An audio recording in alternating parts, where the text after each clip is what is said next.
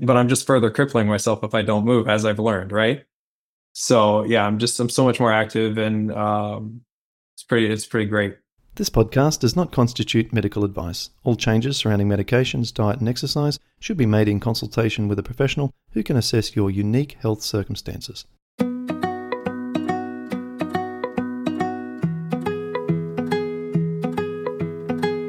Welcome to the Rheumatoid Solutions podcast with Clint Paddison, helping you to live an easier, healthier, and happier life.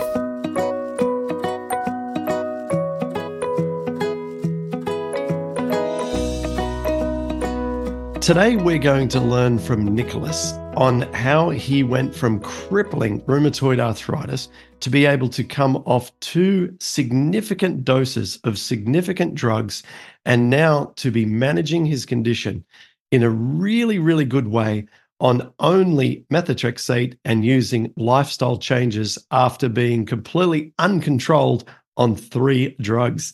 So, Nicholas, thanks for joining us all the way from Illinois, United States. Yeah, thanks for having me, Clint. I'm excited to hear this story. Let's start with a uh, what you were at your worst to how you're living your life at the moment. And we're talking not that far apart, these two examples here. We're talking only like less than 12 months, right? So how how are things shaping up with that sort of before and after? Yeah, sure. So uh, my worst wasn't actually prior to diagnosis. Um, my worst was back in September and October of this uh, past year after a cold and after uh, a flu shot, my um, immune response went crazy and RA started coming back uh, like a big monster that it can be.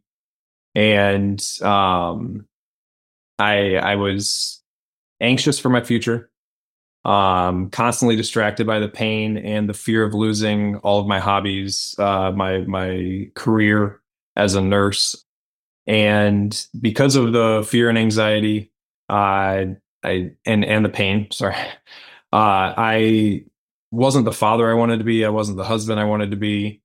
And as much as I move, uh, I'm a person with ADD. I don't sit still long. You know, having an ankle that can swell up to three times its normal size in a single night, or uh, a shoulder where I can barely reach across my body to put on a seatbelt. My life had changed fundamentally, and and yeah, I just I needed something uh, to improve. So and so, what did you do next? Uh, well, I went and saw my rheumatologist, and I was told I would be put on a fourth med, uh, a biologic uh, Humira. And after looking up the uh, side effects, I wasn't terribly interested in doing that. And I went on a family trip the weekend after seeing my rheumatologist uh, to my dad's house. He lives about two hours away. And during the drive there, I listened to your podcast for the first time. And was pretty intrigued. I, I randomly picked uh, one of the podcasts, you know, from I don't know 2018 or something, and so I brought up the idea of a plant based diet and how that might be able to help. Uh, talking with my father and my wife during that weekend, uh, and my wife was on board. We'd lived a pescatarian life previously, and my dad had actually done a whole whole food plant based diet the year before uh, to lower his cholesterol and he had had phenomenal um, bodily reaction. You know, his cholesterol dropped tremendously. He felt amazing. He lost a bunch of weight, and so I, I was pretty strong on the idea of trying it. On the way home, I listened to your podcast and specifically your story, along with a few other um, of your podcasts, and I was completely sold. So the last uh, animal product that I had was the morning uh, before driving home. That was November 20th of 2023. I had some eggs with my breakfast. Um, and that night I just had a salad. Uh, and then I fasted for the first two days of the diet. Um, I'd done intermittent fasting over the past four years, so it wasn't anything crazy for me to try a fast. But yeah. And so November 21st was the day I officially started the Paddison program, uh, which, if you guys are keeping track, that's four days before America's um, Thanksgiving which is a big deal in our family. We have 50 plus people come over. Wow, that's huge. 50 yeah, at your yeah, house. It's, it's, our big celebration in our family. Um, yeah. And we have just a smorgasbord of food every year. Uh, and while everybody else was just piling their plate and digging in, uh, I, I, had a large serving bowl and ate my salad and grains. And uh, but honestly, I, I that was day four, and and day four, 96 hours into the Paddison program, I had zero pain, I had no swelling and no stiffness, and for it to be that night and day, um, because the previous weekend I was already struggling with some stiffness and some swelling and pain. But yeah, for for those four days, for it that quickly to melt away, I knew that we were on the right track and reading through all the material you provided really, you know, set me up to know that it was the right track. I just didn't know it could be that fast. I was off of methotrexate uh, day five. Since day four, I was without pain. I said, "Why am I taking this?" Hang on, uh, methotrexate or meloxicam? Sorry, sorry, meloxicam. Yeah, wrong, wrong M medicine. But then I tapered my prednisone from 20 milligrams a day, and it took 10 days. But tapered off of prednisone, and I haven't had to take it daily since you know so i've used it prn a couple times but the night and day between you know november 18th when i was told to go on humira and probably december 1st or so when i was wrestling with my kids on the floor which i hadn't done in six months uh was pretty fantastic that really is extraordinary yeah um, what do you think in your diet was probably contributing the most to symptoms because there's two things going on when you start eating the way that we do inside the Paddison program. One is that we're eliminating a whole bunch of foods. So you're down to a very small set. So any food triggers have been removed. And number two, it's it's very rich in antioxidants and microbiome friendly fibers. However, your results were exceptional. And so it makes me think that there might have been a lot of oil in your diet or lots of cheese. Um, is there anything that comes to mind? Uh, pretty much everything that we cut out. Uh, I I was definitely eating a lot of cheese.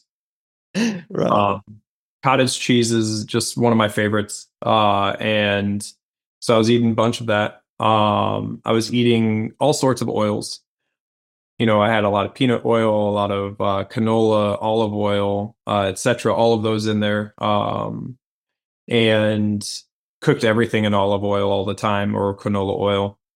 And then also, I had a lot of sugar in my diet. My my kids are candy fanatics, just like I am, uh, or I was, I should say. Um, and so we, you know, together as a as a group, we, you know, eat a family pack of candy over a couple days. But honestly, I think maybe one of the biggest triggers uh, was how much acid was in my diet. And and I don't say that on reflection of uh, everything I cut out so much as how much my body craved acid during the 10 days. You know, that that little bite in what you eat and and that little flavor, I was uh, I feel like I was alerted to just how acid heavy our diet here in the West is. Yeah, because my body was just screaming for flavor and it just wanted more. Um, and that might be one of the coolest side effects of the Paddison program I've noticed so far. I, I feel like my taste buds have realigned now that I've taken so much out, right? And just an orange, or not an orange, sorry, a lemon tastes like candy. I mean, it's it's not super sweet because obviously that's just not the fruit, but you do taste the sweetness now, and I and I enjoy the sourness from it. Um, but f- flavor has just a whole new palette to me because of everything I cut out and the time I spent away from uh, such heavily sugared items. You know. Yeah, uh, that comes up all the time. Uh, the number of times I've heard people say, "Oh my god, I ate a like watermelon," or "Oh my gosh, I just ate a peach," and the flavors just blew my mind. You know. Yeah. Whereas for those of us, or for those outside of this, you know, community, if you like, who eat those regularly, they're just eating it and they're just not even thinking about it because A, it's not as sweet as the very next thing that they eat in their candy bar. And B, it's just not valued at all because it's, you know, you just got everything at your fingertips at all times. And uh, we're eating mindlessly, I, I think, a lot of the time. So that's really exciting. So, based on the before and after of your foods, we kind of have a proportional before and after of your symptoms. Yeah. Yeah, it's nice. It's neat and and nice to look at. And I I'm really glad I asked the question about what you were eating before because you confirmed all of my suspicions with all of that oil rich and processed rich food. So, first of all, you've saved yourself a future of other diseases um, by doing that. So, what about um, what about now? Uh, what what do you uh, what do you, where are you up to in terms of the diversity of foods that you eat, and how is that going with your wife? And you mentioned you're a father with your family and so on. Are you eating two meals, or you're all eating the same thing? Um, and how does food look in your family? It depends on the night. Um, we are usually eating two meals uh, just because I do have five kiddos. My oldest is 10. My youngest is, uh, yeah, five. Uh, my oldest is 10. My youngest is will turn two at the end of March. So uh, they're all about two years apart, and uh, it, it's a vibrant, loud household. but uh, you know, it, a lot of my children uh, don't have the issue my wife and I have of the weight gain just yet. They're all just growing and like you know bean poles.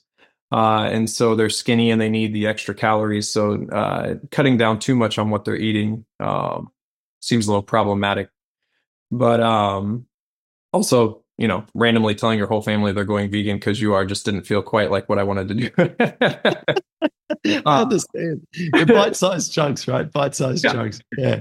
Um, one one of the other things though that I I have absolutely enjoyed is um, prior to being diagnosed, my weight just kept creeping up.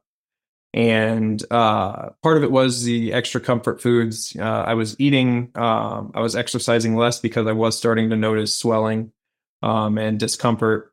But also, I think that um, my gut just wasn't absorbing um, all the nutrients. I didn't have nearly enough fiber in my diet. And so my body was just holding on to every calorie it was getting. And I was up to 262 pounds uh, last April. Um, and yesterday I stood on the scale, I was 225. And so with some fasting and with, uh, you know, making sure I'm getting all my macros, but I'm still just at a slight calorie deficit at the moment.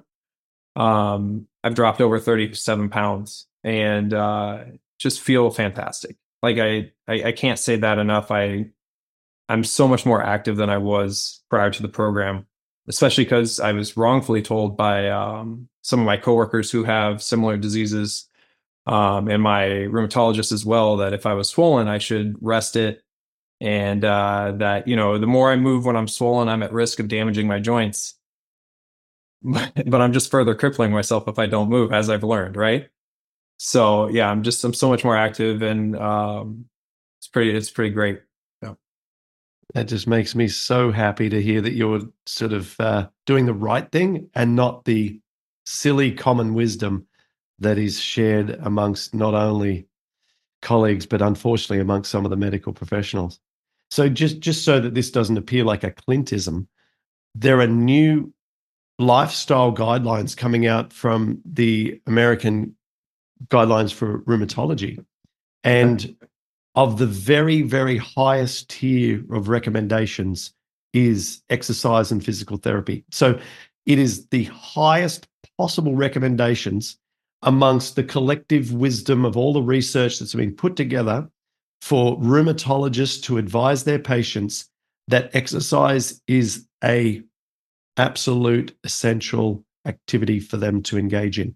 So it's good to see that the research has filtered up to providing the guidelines for the rheumatologists. So, you know, just keep it up. Keep it up is what I'm saying. Oh, and again, sure. there's no upper limit. Like the fitter and stronger you are, the less symptoms you have. It's absolutely proportional. Okay. Right. So that's all cool. So now, what about in terms of exercise? What do you do? What does that look like? So I, I found a uh, YouTube channel uh, guy and his significant other um, provide uh, yoga. And I've done yoga through the years, but for whatever reason, uh, his flow and and the way that he talks uh, about his mindset during it, it just clicks with me. Um, so I've been following him and trying to do it daily. I'm I'm at best right now about four times a week. I need to get to at least I want to do it daily. You know, I want to do it seven times a week. Um, and that's probably my main form of exercise at the moment. Like I said, I'm a pretty active person. I, I can't sit still for very long. So um, it's the winter months here in the US. Uh, but it's been a little warmer than normal, so I've been out chopping wood. Um, I've been doing what I can to get my garden ready for when I can start planting some stuff and wrestling with the kids, running around with my kids. Um, you know, they they keep me very busy as well. So, hmm. uh, what do you think's been the best uh, amongst all of the sort of improvements, changes, everything? What's the best thing to have come out of making these lifestyle changes? Do you feel? Quantifying that might, it, you know, it's kind of hard. Um, the fact that with the Paddison program and and with focusing on the gut microbiome, we are actually treating the root cause. I'm no longer just symptom managing. And as a nurse, as someone who, you know, has devoted my life and career to helping people, it's it's very defeating to just treat the symptoms every time someone comes in. And so for me, the realization of how many different diseases could be um, completely stopped and never experienced at all if we just had a healthier gut microbiome across the nation or world sorry. But um you know but then also when people do run into the issue that those of us with RA have run into or any other autoimmune disorder knowing that we can treat treat the root cause and actually fix something that before you know we're told when we go into the rheumatologist the first time that hey you have RA uh, this is going to be lifelong We'll manage the symptoms as best we can with these different medications. But what we aren't told is, you know, you'll likely get remission here and there from a med, but then you'll have to go on a new med. Some of the side effects will kick you to another new med, and your life for the next uh, remainder of your time here is going to be difficult, and, and it's going to be hell at times.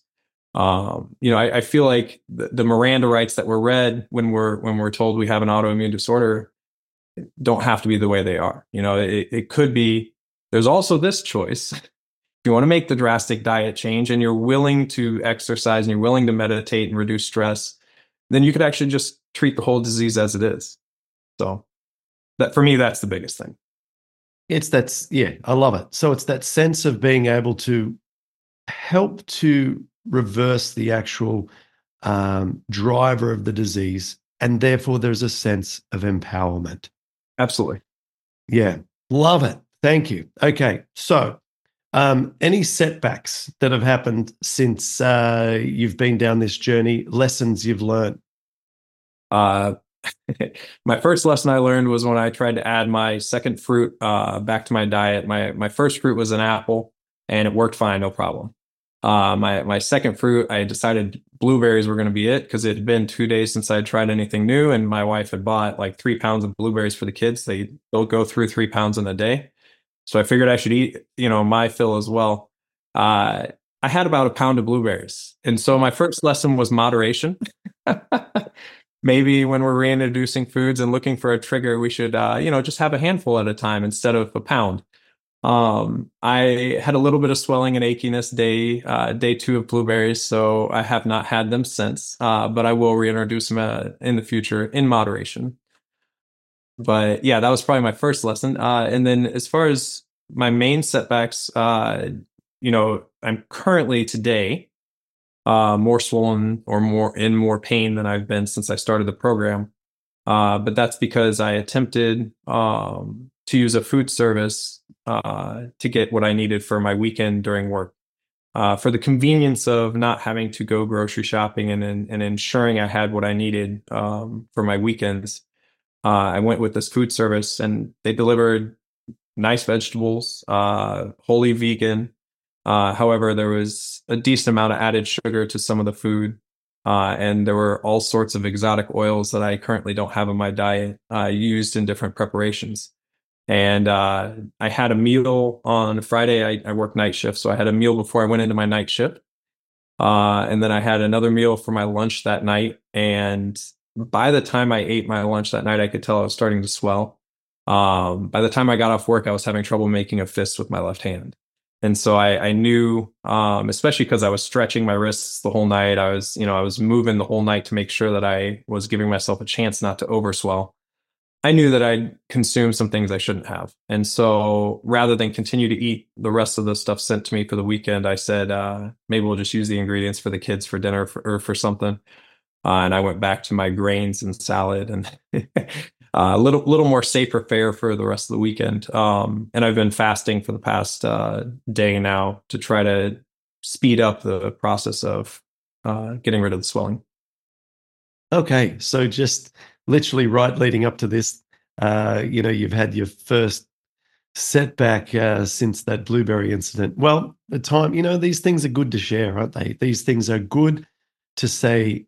You know, this isn't just a uh, a sore foot. This is like rheumatoid. This is hardcore, and it's reality. This is what we deal with because people listening are going to be like, "I did that too," and you know, we're all vulnerable to this ability of having setbacks like I did 2017 I had this big oily burger and, and oily fries and it was a it was a mess, right? So, yes, um, a little tip for you.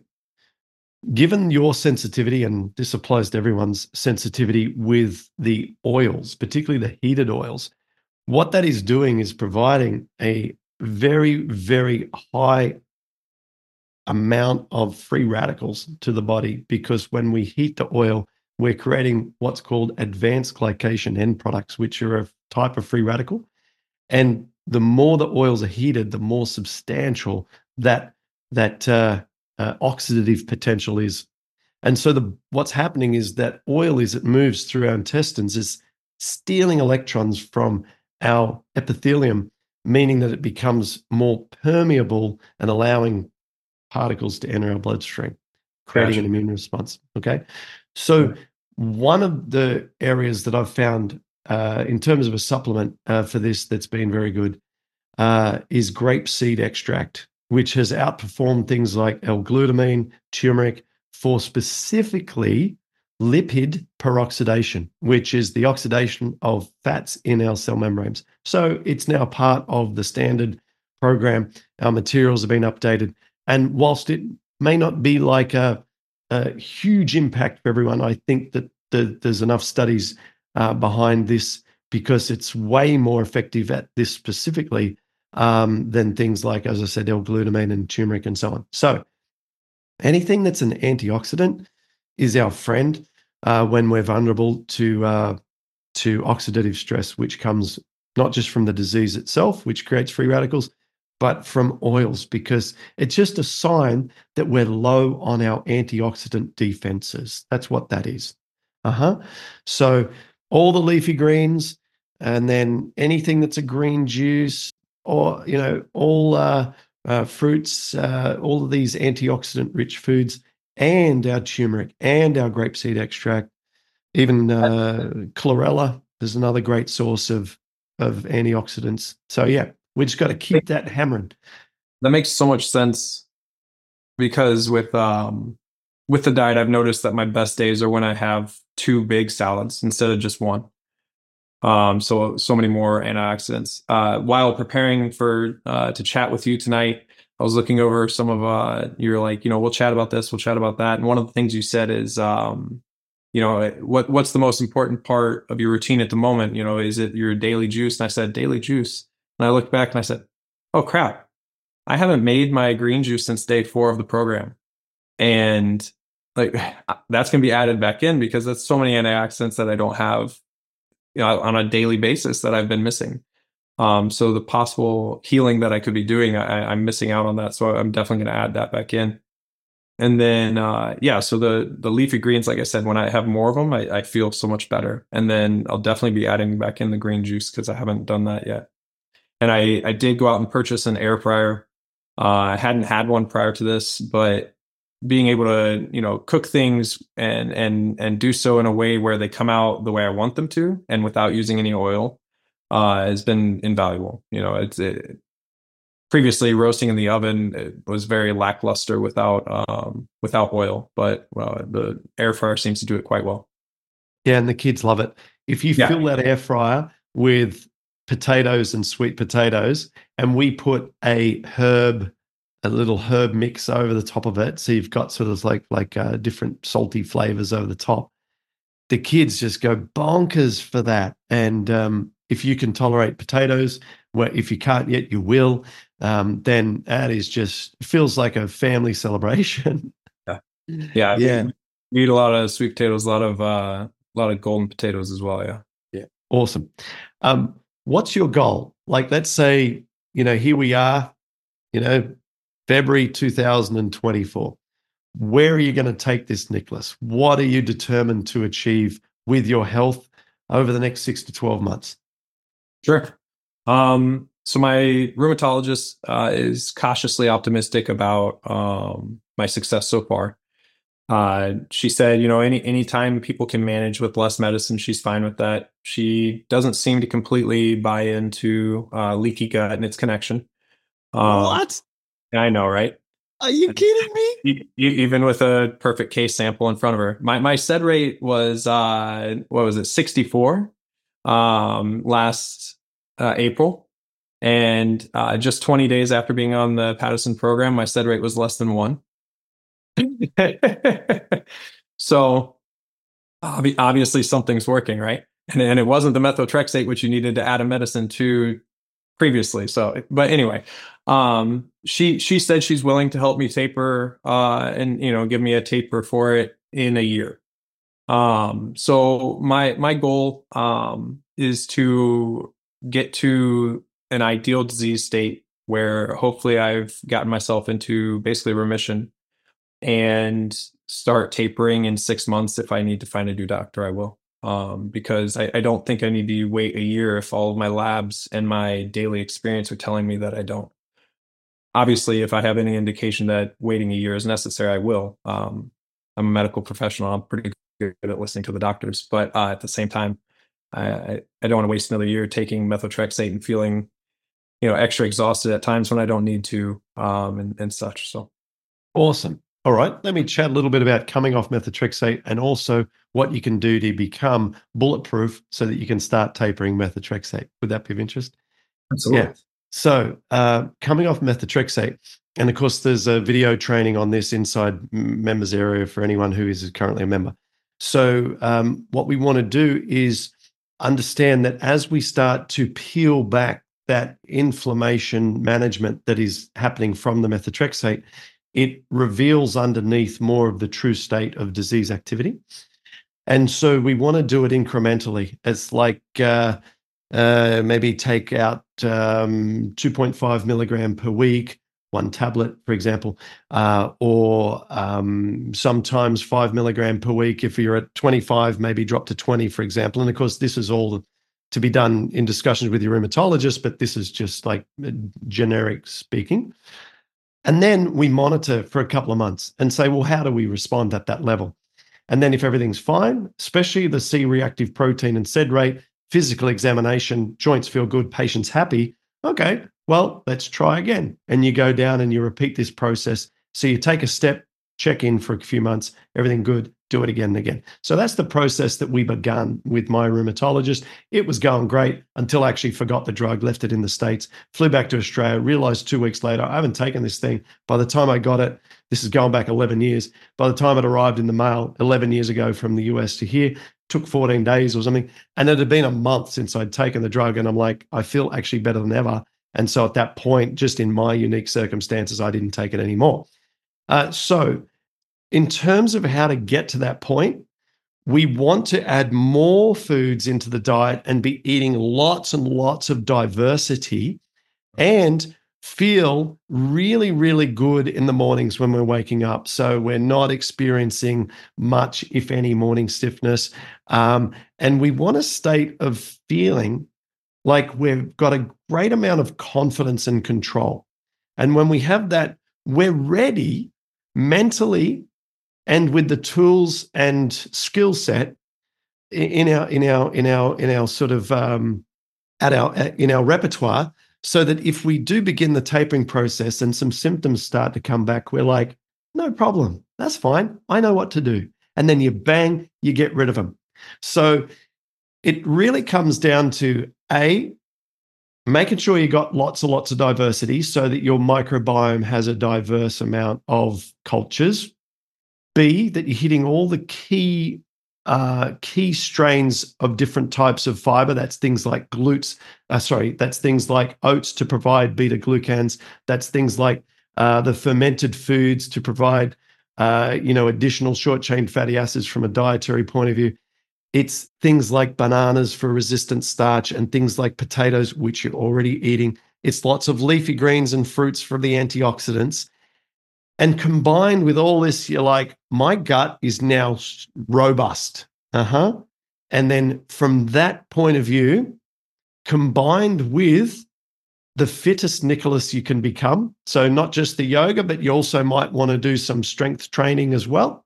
Right. Um, and maybe once a week, you might just want to burn yourself to the to the core with 30 minutes on a stationary bike or something. Sure. Sure. Well, and that's that's what my chopping wood has been. I, fantastic. I, uh, there's a Netflix documentary uh, called um, "The Game Changers." Yeah, yeah. I don't know if you've seen it. It's about the plant diet and athletes. Yeah. Um, and, and it's absolutely phenomenal at talking about you know why a plant based diet is actually optimal compared to an omnivore diet. Um, and, and I, I feel like they're even overly kind to what the uh, Western diet actually looks like and how it wor- operates in your body. But anyway, um, in that documentary, they talked about the endurance that uh, our muscles are given from a plant based diet. Uh, and so previously, chopping wood, I, I half an hour would absolutely gas me, right? Uh, so last week I was out there chopping wood, and it was a nice day. It was about 40 degrees in the middle of January. So I said, of course, I'm going to sit here and have some fun. Um, and I was out there for two and a half hours, and I and I was I was ripped. My body was very tired at the end of it, but during it, I felt fine and and I've never chopped wood for more than an hour. And I two and a half hours here, I am just chopping away. I've got a ten foot tall pile of wood out there. so yeah, it, at least once a week, I'm I'm definitely working myself to where you know it's almost bedtime when I'm done. But uh, yeah, no, I, I agree. You got this. If you can do that, and you keep up your yogas during the week, and you would only if you're doing something like that once a week, and maybe two or three yogas a week and not even having to exercise on the off days. You don't have to exercise every day. If you cap- if if your capability is maintained at what you've just described, you don't have to exercise every day. It's overkill. Um, and do everything I said, man. Like I'd you know if I was a betting person, I'd I'd put money on your ability to achieve your goals. Awesome. Yeah. Awesome. Totally. Yeah, that's, totally. That's, that's really cool. Totally. There's nothing in your way. Yeah. You've got you've got no, you know, the things that get in the way uh, for some people are a dysfunctional living environment where they're living perhaps with an ex-wife or husband and there's friction, or they've got a tremendously unsupportive work environment where um, you know the culture is drinking and and bad foods all the time and, and there's this social pressures or, um, you know, and this is fascinating and maybe what I want to ask you like next as we come close to wrapping this up. But some people, it's the work shifts like you're on that mean that they can't access the amount of quality sleep uh, that they need to help res- help restore uh, health. So, what I was going to ask you this anyway, but how you how do you manage that? Because you mentioned Friday, Saturday, Sunday. Uh, do you only work those three days during the week? So because they're 12 hour shifts, yeah, 36 hours a week is all I'm contracted for. Um, however, I usually try to pick up one shift if it's available, uh, just to try to float some extra savings. Uh, so it's usually about 48 hours a week. Um, and in between shifts, I usually get about six six hours of sleep, which is an honest blessing. Uh, previously in my um, in my time as a night shift worker, which I've been working night shift since I was 22. I'm now 38. Four hours, four and a half hours was probably my average, and so getting six is fantastic. I I, I honestly feel like uh, I can function at four, um, but at six I can probably conquer the world. You know, so uh, I'm, I feel like I'm getting great sleep in between my shifts. I haven't had any coffee since starting the program, and the only um, caffeine I get is a little bit in some tea. And just from the plant based diet itself, the exercise, uh, being in better shape, and uh, less caffeine, I, I, think my sleep's really improved uh, tremendously. And so uh, on my off nights, I usually average about seven to eight hours. Um, and yeah, I, I, feel better rested and surprising. Well, surprisingly to me, but it shouldn't be. Um, I'm able to make it through my shifts with little to no lag. Um, on a regular basis, my coworkers were all going and taking a nap for their 30 minute lunch or um, you know they're they're talking about how they're just so exhausted and they've hit the wall and that's how i used to feel as well. But i i get through my shifts and i get home and i'm ready for bed but i'm not like falling asleep at the stoplight on my way home like a lot of us are at times. Um, so yeah as far as sleep goes I, I, feel like i'm in a much better place today than i was uh, three months ago so. Awesome nicholas i i uh, am super super excited for your future man this is just about as good as it gets you're on a drug that doesn't cause a setback to your microbiome methotrexate the studies are limited but supportive right there's certainly nothing in the literature that says it worsens the gut. Nothing, not one study. Okay. It can hurt the liver, but not the gut. Okay. So, um, so from that point of view, fantastic. Physically active, supportive home environment, getting enough sleep, optimistic, educated, doing the right things with your diet. You know, there's and a and a, and a rheumatologist or an alternative rheumatologist that can support you with a sensible taper plan if you hit that point. And um, you know it's all good. It's all good my friend. Yep. Yeah. Uh, speaking about educated so um, i've been reading a whole bunch uh, anything i can really put my hands on that has uh, quality information in it um, have you read the the gut gut mind connection or the mind gut connection I'm aware of what that is, and I've read studies about it, but I haven't read a book on it. I've read the source, which is the medical publications around sure. this topic. Yeah. Sure. Um, so the doctor who wrote uh, the gut mind connection, um, and it might be back, it might be mind gut connection. Anyway, sorry. Um, he he did this research going all the way back to the late 80s, early 90s. Um, and he started producing work to show that our microbiome in our diet in the West was so incredibly um, dwarfed compared to the gut microbiome of somebody who was living, you know, in the Amazon rainforest or or down in Africa, uh, and I think it was Tanzania. And he talked about how human development has changed, you know, and so things like ADD and stuff like that can actually be because of a uh, stunted microbiome. Um, he talked about how you know autoimmune disorders including uh, high blood pressure and cardiac disease, which can actually very easily be linked to an autoimmune autoimmune disorder, and then depression, anxiety, etc., were also heavily uh, afflicted. But the the beauty of the book that he talks about is just he hits and hits and hits on the diversity that's needed in our diet, right? And how the more things that we eat and the more uh, the more from from the earth from outside that we eat, the the better our gut microbiome is and so I, I really encourage anyone to read that book because he does a fantastic job of just laying it out. Uh, not always in the most plain English. He is a doctor and he does use uh, the specific uh, bacteria names when he's talking about what you need in your gut. But he does a good job of making it accessible, I feel like. Uh, and then along with that, I, I read a book recently called Eating to Extinction. And it has far less to do with our gut microbiome, but far more to do with our actual agriculture system in the world and our food production system in the world and how the diversity of what we are growing and therefore the diversity of what we are eating has shrunk by 80% over the past uh, 75 years. And how, you know, bananas, for example, there's really only two strains that are grown on a massive scale around the world and how both of those strains are under attack at the moment by rot and by bacteria. And we could lose our bananas because of this, right?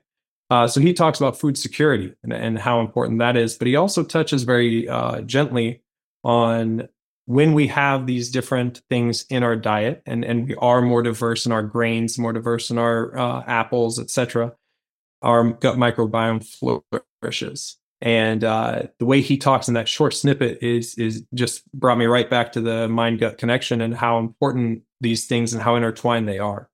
So uh, two really good reads. Um, and yeah, I, I, encourage anybody to read those two. And then uh, this whole journey for myself and and really feeling like I was hit over the head with some uh, astounding knowledge that everyone should know when I learned about leaky gut. I'm I'm a NICU nurse, uh, and so I work with neonatal um, babies who are, you know, preterm or or born with some uh, issues at birth. And one of our biggest issues with babies that are born less than 32 weeks uh, is called NEC, N E C. and uh, it's a gastro um, disease that the gut swells up and it becomes permeable. And a lot of these kids end up with terrible infections and sepsis. And so it's a continued issue. It's gotten better over the years. But our first line with children uh, is to give them uh, donor breast milk if mom does not have breast milk. Well, the donor be- breast milk is pasteurized. So instead of giving this great culture of bacteria, we're just giving them breast milk that is breast milk. It, there's nothing beneficial to a pasteurized breast milk. Um, and if we don't have donor breast milk, then we give them uh, bovine based oh. formula. Yeah. And watching these poor little babies' bellies swell up uh, really cl- clued me in very quickly to how connected their little tiny intestinal tract is compared to ours. It's so much more permeable at this stage. Well, very exciting. Thanks, Nicholas. I've thoroughly enjoyed having our conversation, and uh, it's really cool to hear about these these developments that you've got going on professionally. Um, obviously, the the personal stuff is phenomenal. To come off, you know, maximum dose of meloxicam, fifteen milligram a day, and ten milligram of steroids, all of that within fifteen days, right? Yeah, yeah. That's phenomenal. Absolutely.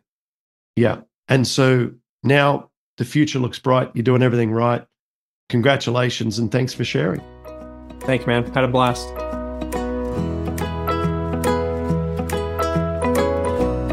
Thanks for listening to Rheumatoid Solutions. If you'd like to get more help to live an easier, healthier, and happier life, visit rheumatoidsolutions.com.